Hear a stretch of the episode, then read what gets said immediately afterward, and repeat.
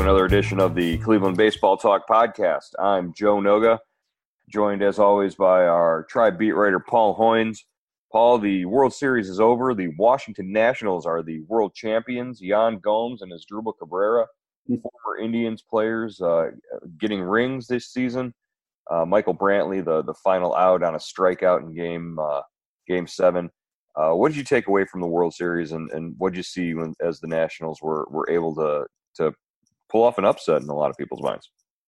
You know, Joe, I thought you know obviously Game Seven very exciting. Uh, you know, any any series that goes the distance is exciting, but I thought the first, to be honest, the first four games were pretty much yawners. You know, I thought you know they kind of ended quick. Uh, one team or the other uh, scored early and it, and it ended, but Game Six and Seven you know, finally had some sizzle to it to me. And uh, you know, he had the the interference call at first base in Game Six, which kind of you know fired the uh, the uh, uh, the Nationals up. And then you know, Game Seven, you had a great start from Greinke, and uh, but the uh, Nationals just kept coming back. You know, five elimination games. Five times they faced elimination, and five times they came through with a win. So it was, you know, well done for the ass of the, the Nationals and and you've got big time performances by guys who are now free agents. Uh, Gerrit Cole for the Astros, Stephen Strasburg for the Nationals, Anthony Rendon for the Nationals. Uh, these guys came through with these monstrous performances in the postseason, and then it's perfect timing for them all to hit the, the free agent market. But as we've seen over the last two seasons, you know the free agent market hasn't been kind to a lot of a lot of veteran guys. Uh, do are we expecting guys like Cole and Rendon, obviously at the top of the, the free agent market, to still to still make their money and, and, and get what's coming to them? Yeah, the guys, the free agents at the top of the food chain always get paid, and you know Strasburg and and uh, I, I, think Strasburg can opt out. I don't know. He, he already opted out. Yeah. Yeah, so he can opt out. Cole, you know, those guys are going to get paid. I mean, I think Strasburg or Rendon, there's a chance one of those guys goes back to uh, the Nationals. And, uh, you know, you, you I, the thing I feel sorry for, I feel sorry for the fans, you know, and, and uh, you know, they're all, they're all geeked up about winning a, winning a World Series championship or either, even Houston having a great season and then the day after the World Series, like the hour after the World Series, bang! These guys are five. These guys are free agents. Like Cole, they're interviewing Cole, and Cole goes, "I don't even work for for the Nationals anymore." He had a Scott Boras hat on. He was like a race, you know, like an Indianapolis 500 winner. They were changing hats so fast on him, and and they're gone. You know, it, it's you know, in, in, one way, you know, it, you, you you know, they, these guys work hard for it. They you know spend six years you know, without free agency. But boy, reality really sets in fast, man. Yeah, and it was it Strasburg uh, announced his decision to opt out and become a free agent the day of the Nationals uh, parade in Washington D.C. So yeah. I mean that's pretty that's pretty rough. Yeah, that's that's cold, man. And I just, I you know the the time that that really hit me like when I think uh, this is going this is going back, but uh, when Toronto won their second back-to-back uh, uh, World Series, and uh, you know Dave Winfield had a big series, and the next day he's a free agent, you know, and that whole team kind of drifts away, you know, and you mm-hmm. got to start all over. It's just, you know, it's kind of uh, you know you, you, you get caught up in the euphoria, but it, it ends pretty fast. Well, and you think about it, like the the Florida Marlins, uh, you know, they go out and they win uh, a World Series, and then the the team gets completely dismantled uh, the next season because the the owner can't afford it. I, I mean, it's it's it's the way the game is set up with, especially without a you know two words salary cap. You know, yeah. without something like that, you're you're in a situation where you can you can maybe buy a championship one year, but you're not going to be able to afford to sustain it.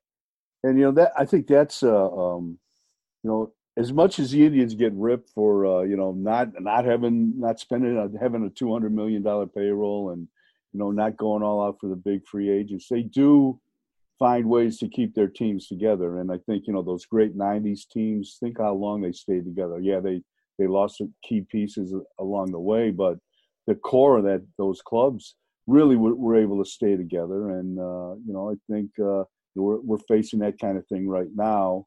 Uh, they are uh, with Lindor, but uh, they've kept this team pretty much together. That's especially the starting pitching. All right.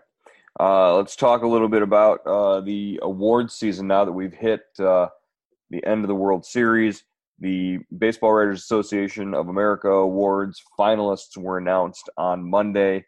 Uh, we're going to double back to the Gold Gloves here in a minute, but uh, the BBWA Awards, uh, four major categories, three finalists were announced in each category, and maybe a little surprising to to some Indians fans who were expecting uh, some of the players that had outstanding seasons to to get some level of recognition, uh, maybe as as a uh, a third finalist candidate. Uh, you know, maybe not a favorite in a category to win, but nobody on the Cleveland Indians uh, finished as a finalist for any of the BBWA awards. Uh, Oscar Mercado uh, shut out in the Rookie of the Year voting, and Shane Bieber shut out in the Cy Young Award in the American League voting those two in particular kind of stand out. Uh, maybe you could have considered Carlos Santana, especially with the the way he he hit in the first half all the way through the the season as a as an MVP candidate, but that field was pretty loaded, and the ballots, you know, ten deep on on the can the MVP candidates. Uh, and certainly the job Terry Francona did as as manager this year with all the injuries was was worthy of recognition. But it, eh, you know there are uh, a, a, lot more, and uh, dare I say, a lot younger candidates uh, for, for that uh, position as well uh, for manager of the year. So, uh, what, just what were your thoughts on the Indians being shut out uh, at the at the BBWA awards? You know, Joe, I, I wasn't that surprised. I, I you know I thought maybe Bieber could could sneak in there. You know, I, I thought he had you know he had the he to to me he had the he had the best credentials. Um, you know so uh, you know that that's the guy i was a little bit surprised at but uh you know the you know you look at what uh the the finals for the cy young Gerrit cole charlie morton justin verlander uh, you know, tough. Uh, that's that's that's a pretty tough field to crack. You know, but I thought Bieber was just as just as good as Morton. I thought he had just as good a showing as Morton. Mm-hmm. Um, it's funny. Uh, AJ Hinch, I think after the uh, the American League Championship Series was in the clubhouse and giving a speech to the to the Astros, and he says, I, "I don't know who the American League Cy Young Award winner is, but I know he's in this room right now." It's pretty indicative of, of, of where the, the just the top two in that that yeah. race are are. And that's, those two guys. I mean, God, what what they they both struck out over what 250 guys. Mm-hmm. And, but you know, but that's where I thought Bieber you know, did well. I mean, I think he had what do you have? Two hundred and thirty-five. He was he had two hundred fifty-nine strikeouts, yeah. and I think he was uh, third in the second or third in the no second. He was second in the American League. Uh, just you throw some numbers by. Uh, uh Morton was sixteen and six with a three point oh five ERA. Bieber was fifteen and eight with a three point two eight ERA. Uh, Bieber had a better uh, WHIP, walks and hits per innings pitched at 1.054. That was, uh, you know, pretty high. I think it was second in the league. Uh, Morton was 1.084. Uh, both of them started 33 games. Bieber had 214 innings pitched. Uh, Morton had one, 194. Uh, Morton had a higher WAR though, according to Baseball Reference, 5.0, uh, and Bieber had a 4.9 WAR. Uh, and I know a lot of a lot of voters tend to tend to look at that as you know, if all things are equal, who had the higher WAR, um, they'll they'll look at that. So, yeah, but you know, I'm I'm th- you know, I guess uh, you know, Bieber, you know, really became the the the ace of the staff when mm-hmm. uh, uh, Kluber went down and and Clevinger went down, and you know, he really kind of stepped into that number one role.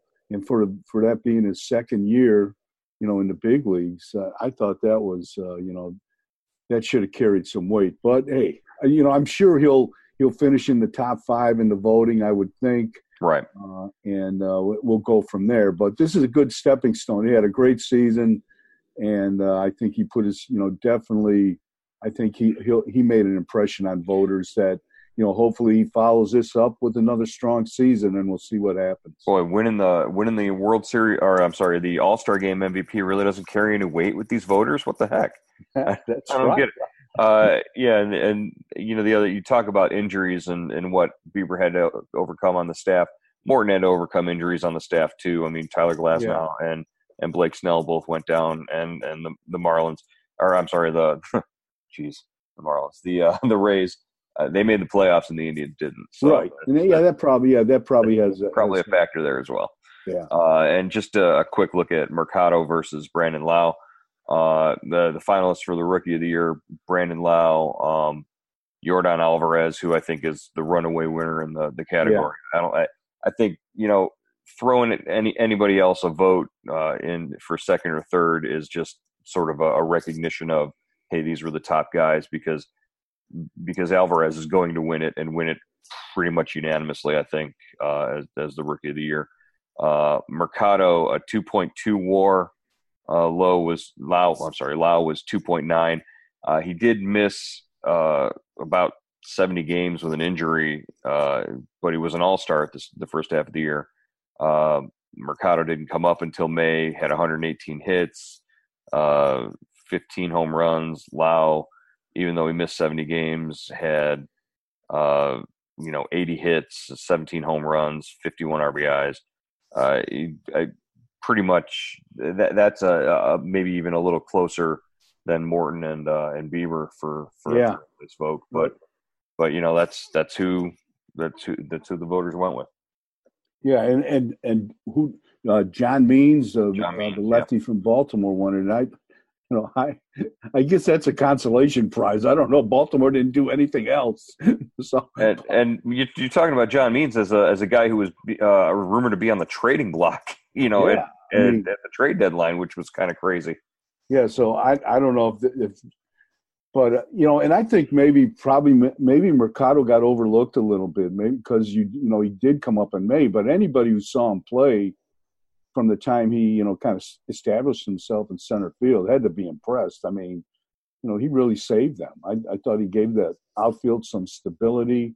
You know, he made some rookie mistakes, but still, he, he you know solidified that number two spot. Know, I think there's a lot to be said for him. Yeah. Uh, as far as the MVP race, uh, Carlos Santana, you know, for most of the season, looked like an MVP candidate for the Indians.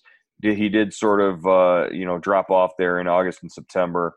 Uh, the batting average, uh, you know, wasn't as high. The the um, the OPS, you know, maybe necessarily wasn't as high, but he still had a career year. and and you know, certainly among the Indians players, he was the MVP, but uh, as far as the the American League, you know, Mike Trout, Alex Bregman, and Marcus Semien, the finalists, uh, I think all pretty pretty much deserving of that that recognition. Yeah, yeah, I think so, and I I know. Uh, um, well, I, you know, I voted. I, I, you know, I had a, a MVP valid. I won't tell you exactly who I voted for, but I, I did vote for uh, Carlos, but it was it was down on the ballot, uh, and uh, I thought DJ LeMahieu, you know, deserved to be in the top three uh, the Yankees second baseman, or really kind of who played all over. Uh, Semien uh, was was a surprise to me. I I know I'm not a surprise, but I'm surprised he he finished you know in the top three. I I, I voted for him. I think I voted I I voted I voted fourth. I voted him fourth.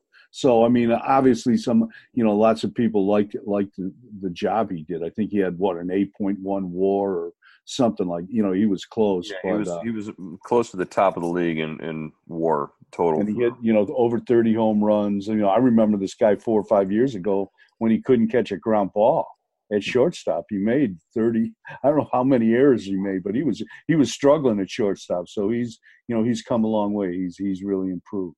Well, let's talk about errors and uh, you know and who who made them and and who necessarily didn't make them this year. The uh, the Gold Gloves were announced on Sunday night, and the Indians were well represented there.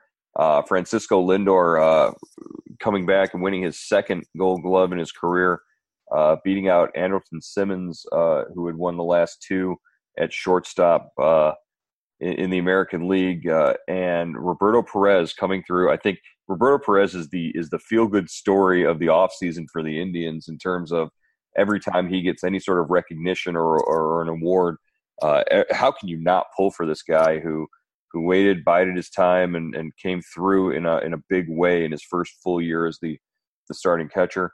Uh, talk about just how he uh, he not only did he lead all of baseball according to the SABR defensive metric, which is one of the components used in figuring out the the Gold Glove award, but he led in defensive runs saved, uh, all of baseball, and his I think his caught stealing percentage was you know was over forty percent. He had uh, just an amazing defensive year for an Indians catcher. Oh, I yeah, I couldn't agree more, Joe. I mean, he had he had like one he had 118 games, maybe 100.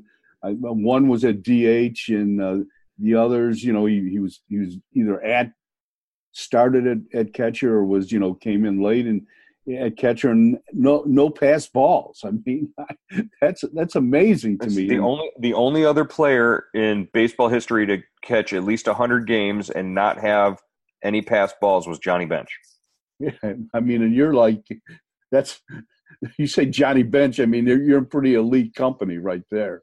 But I, I thought he, you know, he had a great year, and he, you know, he did it both sides of the ball.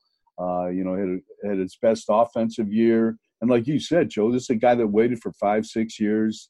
You know, splitting time with uh, Yan Gomes, and even playing behind Yan Gomes, and coming off just a miserable season in in 2018. Uh, where you know he was he was so frustrated he he had to go to winter ball to get enough at bats to try to rediscover his swing. So uh, you know just uh, just you know he he earned it. You know he he he worked at it. He he, he improved, and uh, we all knew he he could. He was a good defensive catcher, but I don't think we knew just how good. So he he really played well, and uh, and like you said, he controlled the running game over 40 per, he threw out over 40% of the uh, base stealers he faced so just you know he did a great job he really did yeah I, I, think just as a as a whole i think the indians only gave up something like there's ridiculous like 17 stolen bases like all season I, that's indicative of the, the, the trend in baseball where where teams just don't steal anymore but it's also just the fact that teams don't steal on roberto perez and and that's just you, you don't run on him. Uh, yeah. It wasn't the case all year. And you know, like you, have I think you got to take into account, you know, he was catching a staff that really changed, especially the rotation. You know, when Clevinger and Kluber go down and, and Carrasco gets gets sick, he's he's catching basically what uh, Plesac and and uh, Civale, two guys that uh, I don't think weren't, weren't even in big league camp, so he never no. caught him before. And both those guys really pitched well. You know, Bieber had you know a breakout year. Um, you know, Plutko comes up and does a solid job as a fourth and fifth guy. You know, uh, so I thought you know.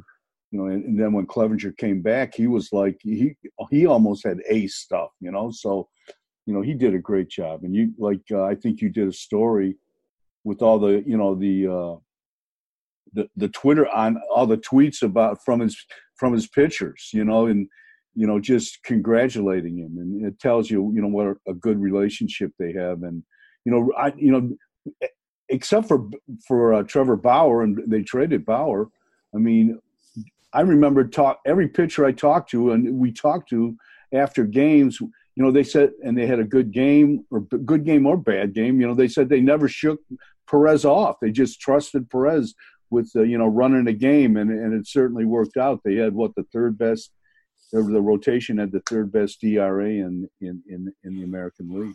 Yeah, it'd be funny to go back and, and look and, and see how many times uh you know a pitcher throughout a game would would shake uh, Perez, and it's like you said, it's probably not very much at all. Uh, especially the guys like Civale and, and Plesac, who you know it's exciting because now you get to look forward to what what those guys can do next year and, and Bauer would shake off Johnny Bench, maybe even God if he was catching behind the plate. So, so that's that's the exception rather than the rule.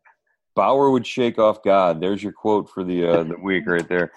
Uh, so yeah, and and you know, let's not forget uh, Francisco Lindor uh, and, and, what he's able to do. I think uh, you know, just sitting there watching as many games next to you as as I do in the press box there, there's always something that uh, Lindor is, is able to do in a game once in a while that, that just makes you sort of, you know, back away, shake your head, and, and, and you know, just just be in complete disbelief. with the way he he controls the middle of the field for the Indians. Just, I thought this was his best uh, defensive year, Joe. I mean, you know, when he first came up, he he kind of overwhelmed you with the flash of it. You know, just the the great plays and and the athleticism. But I thought this was his steadiest steadiest year. Uh, you know, I, I think we've talked about this before with the with the change in the pitching staff because of the injuries. You know, they went from you know a, a, team that struck out everybody and very few balls, you know, not a lot of balls in play to you know there were more there was more action on the infield this this past season, and he really you know he he just you know he makes that bounce throw so well. He, he makes the throws in the hole well. He turns he turns the double play. There's nothing he doesn't do uh, uh, defensively. I, I thought this was really a, a solid you know a you know, just a, a solid professional year from from a guy that that you know is one of the the best uh, defenders in baseball. And you know, we spent so many years, and the gold standard for pretty much any Indians fan now is going to be Omar Vizquel at, at short, and and the work that he did there. We spent so long watching the the changes and and just the the different way that Omar played short. You know, he'd catch pop ups with his back to the infield. It just different things like that. I think what I'll take away, you know, when eventually Lindor is gone, and that that day is coming soon, and we'll talk about that later. But uh, you know, is that bounce throw? Is that how he sort of perfected that and and utilized that? I think more than than any other player I've seen before. Uh, is the the important thing to Lindor is to get rid of the ball quickly after you field it, and it doesn't matter if you you can't make a you know a cannon throw straight through the first baseman as long as you get release it quick and get a, an accurate you know throw on a bounce santana's going to pick it on the other end and and you're going to get the out. Yeah and and uh you know he's he's got a stronger arm than than omar.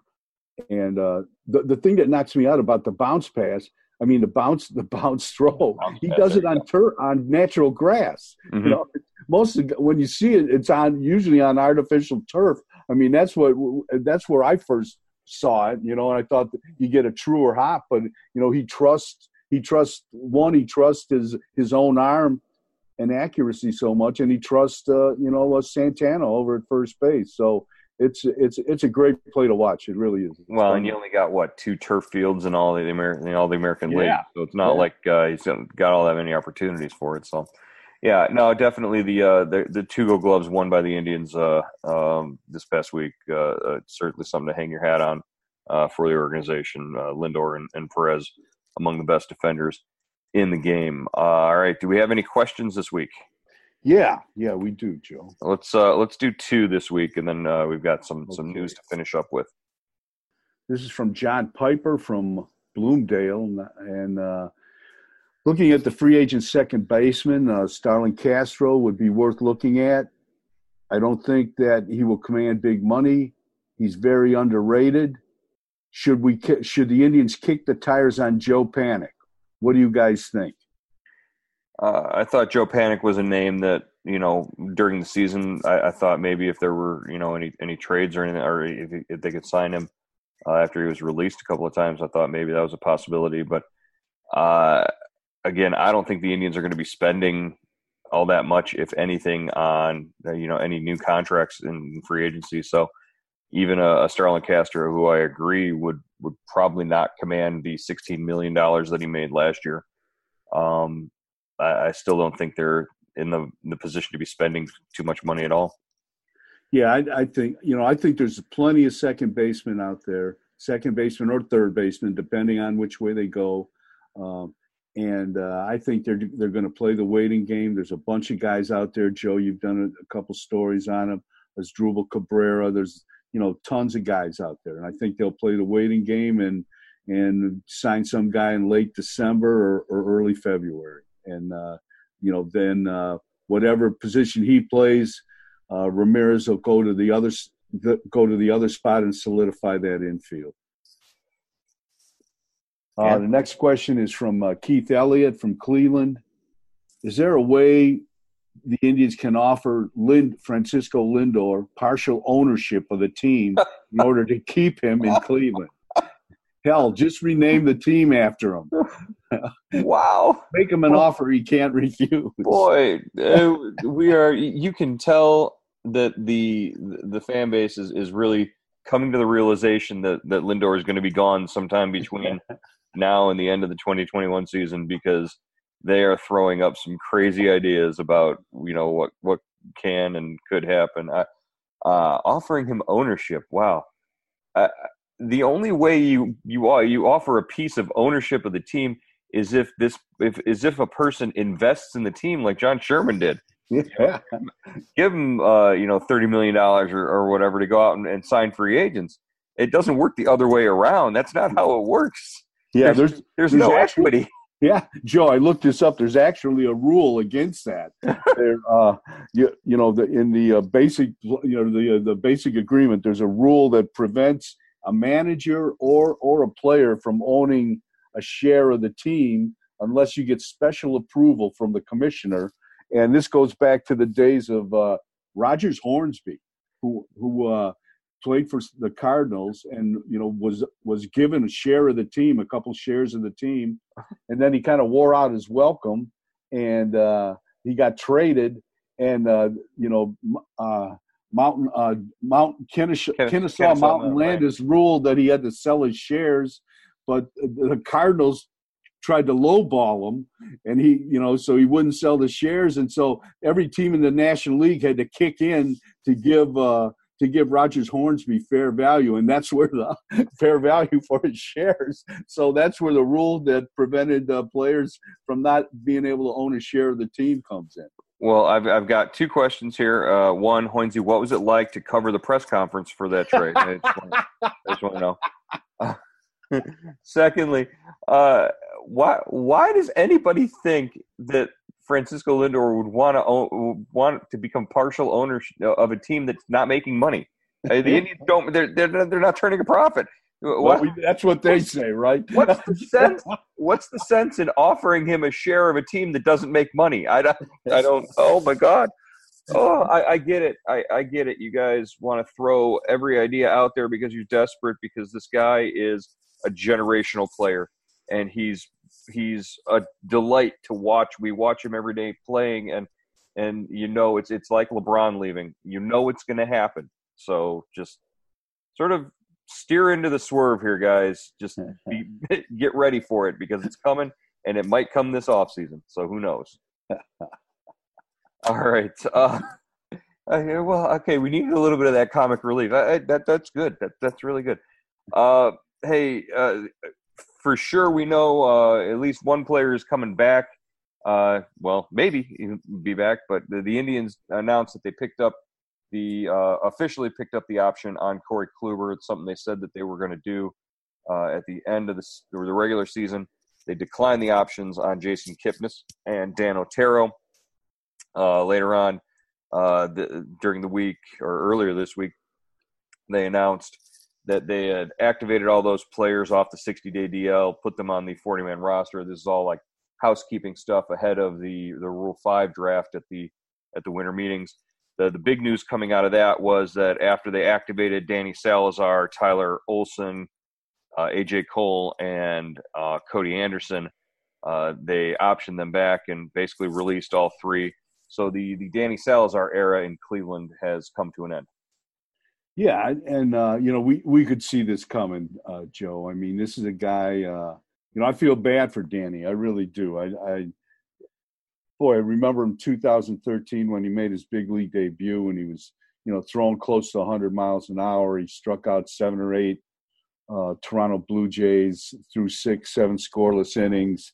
I mean, you know, you it just looked like the sky was the limit for this guy. He starts a wild card game that year.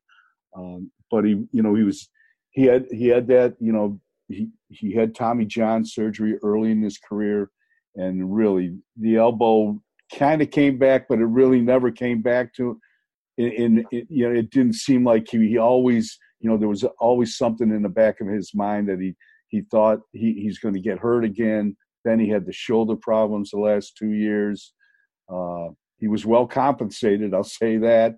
But uh, you know, you get hurt, you get hurt, and uh, you know that that's uh, why you know uh, a guy like I remember uh, Mark Shapiro said, you can't have you can't have just one or two pitching prospects or prospects overall. You've you've got to have waves of them because the game does take a toll on players. I hope Danny comes back. I really do. Wherever he lands, I think he'll probably get another shot because you just don't uh, turn your back on an arm like that. But I think the Indians, you know, they they went they went the extra mile for this guy, trying to get him back, trying to rehab him. He had surgery, so that was that was a tough one. And you know, I, I I'm I'm wondering if you know maybe Olson or Cole or Cody Anderson, maybe they get a spring training invite to to, to uh, Goodyear in February. Yeah. We'll have to see how that works out. But uh, you know, I, you know, Cole. I mean, Cole. You know, is an intriguing guy to me. Throws hard. His numbers weren't that bad. Strikes people out, and they loved Cody Anderson. But you know, Cody's had what two operations. He hasn't thrown a whole lot, so I don't know. It's it's going to be interesting. Right. Yeah, I think that that second operation this year was was pretty much the end for for Cody Anderson with the Indians. Uh, like you said, Cole had good numbers. I, I that would be an interesting uh, to see if he gets any other offers, but maybe come back here uh, and when they're out in Arizona. Uh, Tyler Olson sort of just really, really fell off the map at at one point this season. He pitched in like 40 games, and you know it wasn't terribly ineffective, but uh, all of a sudden he's he's got shingles and he's on the the injured list for the rest of the season, and we you know we never saw him again. Yeah, you know, and, and I, I wonder if this if these new rules go into effect, Joe, where you know you can uh, a relief pitcher or any pitcher entering a game has to face at least three batters, or you know, come in and get the third out or whatever. Uh, if that would affect him as being he's he's he's mostly effective as a left on left guy, and uh, right. uh, you know you wonder if that's going to hurt him or you know he's really going to have to change his game and and and prove that he can get you know lefties and righties out. Okay, the other news uh, coming yesterday, uh, the announcement that uh, Sky Andrecheck has been promoted to assistant general manager, and uh, you know about five other guys within the baseball uh, operations and the player development uh, sort of side of things, reshuffled, you know, new titles doing pretty much uh, you know the same type of work, but uh, you know maybe just a recognition and a hat tip to the job that those guys did this past season. You're talking about guys like uh, Alex Eckelman, Matt Blake, who work closely with the pitchers and the hitters, and and we're really sort of the guys who uh, Terry Francona mentioned every time a guy like Oscar Mercado came up and had success, or Zach Plesac and Aaron Civale were ready to to sort of step in at, at the major league level. Uh, James Harris, another name uh, of a guy who, who moves over as as a vice president of player development. Victor Wang uh, is is involved in more player acquisition sort of uh, stuff. So uh, you know the the Indians front office player development uh, areas are, are basically being solidified and recognized for for what they did this past year. Yeah, and I think they had to make a, a probably a change. You know, by promoting uh, uh, Ruben Niebla to the assistant pitching coach, you needed a minor league co- pitching coordinator. I think that's Matt. It sounds like that's Matt Blake. I, I don't know just by reading the release. And and Eckelman's a guy that you know played AAA ball and you know uh, about three or four years ago traveled with the team every day. He was a coaching assistant. You know, broke down the scouting report. So he's worked his way through the system. Good guy you know, and uh, and uh, you know, Sky is you know he's the number he's the uh, baseball researcher man. Mm-hmm. He's the guy that does uh, crunches all the numbers and uh, and obviously you know they believe in him and uh, you know that's a that's a big step for him. So good for him. All right, last thing before we go, we want to uh, make sure we recognize and, and, give a shout out to our, boy Tom Hamilton, uh, a finalist for the Ford C. Frick Award uh, which will be announced before the, the, the winter meetings there uh, coming up in December. This is, uh, you know, anybody who, who grew up in Cleveland, lived through the 90s, and, and listened to the Indians uh, knows already that, that Hammy's a Hall of Famer. But, you know, this is a guy who you, you bump into him in the hallway before a game, uh, you know, on the road or wherever. And he just he he makes you feel like you're an important person. He's a He's a great guy and just fun to be around. Uh, I can't think of a better guy to get into the Hall of Fame than than Tom Hamilton. Uh, you know, just your thoughts when you when you saw Hammy on the on the ballot for the the Frick Award. Yeah, I thought much much deserved, Joe. I hope he gets in. You know, Hammy's got such a great uh, hit. Just you know, I love listening to him on on, on the uh, on the air. I just love listen. He's well prepared, and he it's uh, you know you could tell he loves it. You know, and he just he gets you fired up listening to the games. Like sometimes I'll go back and uh, listen to some of his calls. Just uh, you know, if you're if you're dragging that day or something. I love I love the Giambi call in 2013 at the end of the year when he hits the when he hits the, the game winning home run in 2000. And you know when they and they that started that streak where they won the last 10 games. I just I you know he just he just fires you up. And uh, if uh, you know I think uh, you know just to have that you know to have you know to be able to, you know, I grew up listening to Herbie Score and and uh, and uh, when, and then Tom was his part, Herb's partner, and uh, you know, just uh, it's it's it's just like you know that's what you should when you're driving around on a Saturday mm-hmm. afternoon during the baseball season. I, you know, that's that's what his voice reminds me of. Yeah, that's summer. That's uh, you know that that that takes you you you hear that and it takes you back immediately. It Gives you that emotional response. I I just walking the concourse during a game, and and Hammy's voice is piped through the the concourse at Progressive Field on on the speakers. Anywhere you go, any any room you go into, any anywhere you walk for for a, a, a drink or a pretzel or something like that, you're you're hearing him, and it's just he's the soundtrack to your summer, and and that's you know it's important to us to see a guy like Tom get into the Hall of Fame because it it sort of validates all those all those positive good feelings that we get you know all the time when we hear them uh, so we'll look for that. Uh, you know I, I think maybe there's a chance that somebody like Ken Harrelson who's who just retired i believe um, yeah it's a tough know, field. It's a good field. it's, it's, a good field yeah i think i think maybe he gets in but again because because hammy's not slowing down. It's not like he's going anywhere anytime soon i don't think. Uh, and that the cycle that he's on with with eligibility is every three years. So you know, in another in another two or three years, he'll be back on the ballot, I'm sure again. But at some point, Tom Hamilton will be in Cooperstown. That that's just, there's no doubt about it. Yeah, I agree with you. Definitely, I agree with you. Joe. All right, uh, well, talking makes another, it this year. Talking to another guy who's you know probably going to be in Hall of Fame at some point. Uh, we would all hope. Uh, uh, we'll we'll see you there. But uh, let's get through the off season first. How about that? One step at a time. One, uh, one day at a time. there you go. All right, uh, Paul. Good to talk to you again this week. We'll we'll hit you back again uh, next week as as all these award uh, winners are announced. We can talk about that. We can talk about anybody who signs up as a as a free agent, uh, where they're going to wind up. But we'll do that again next week on the Cleveland Baseball Talk podcast. All right, Joe. Thanks, man.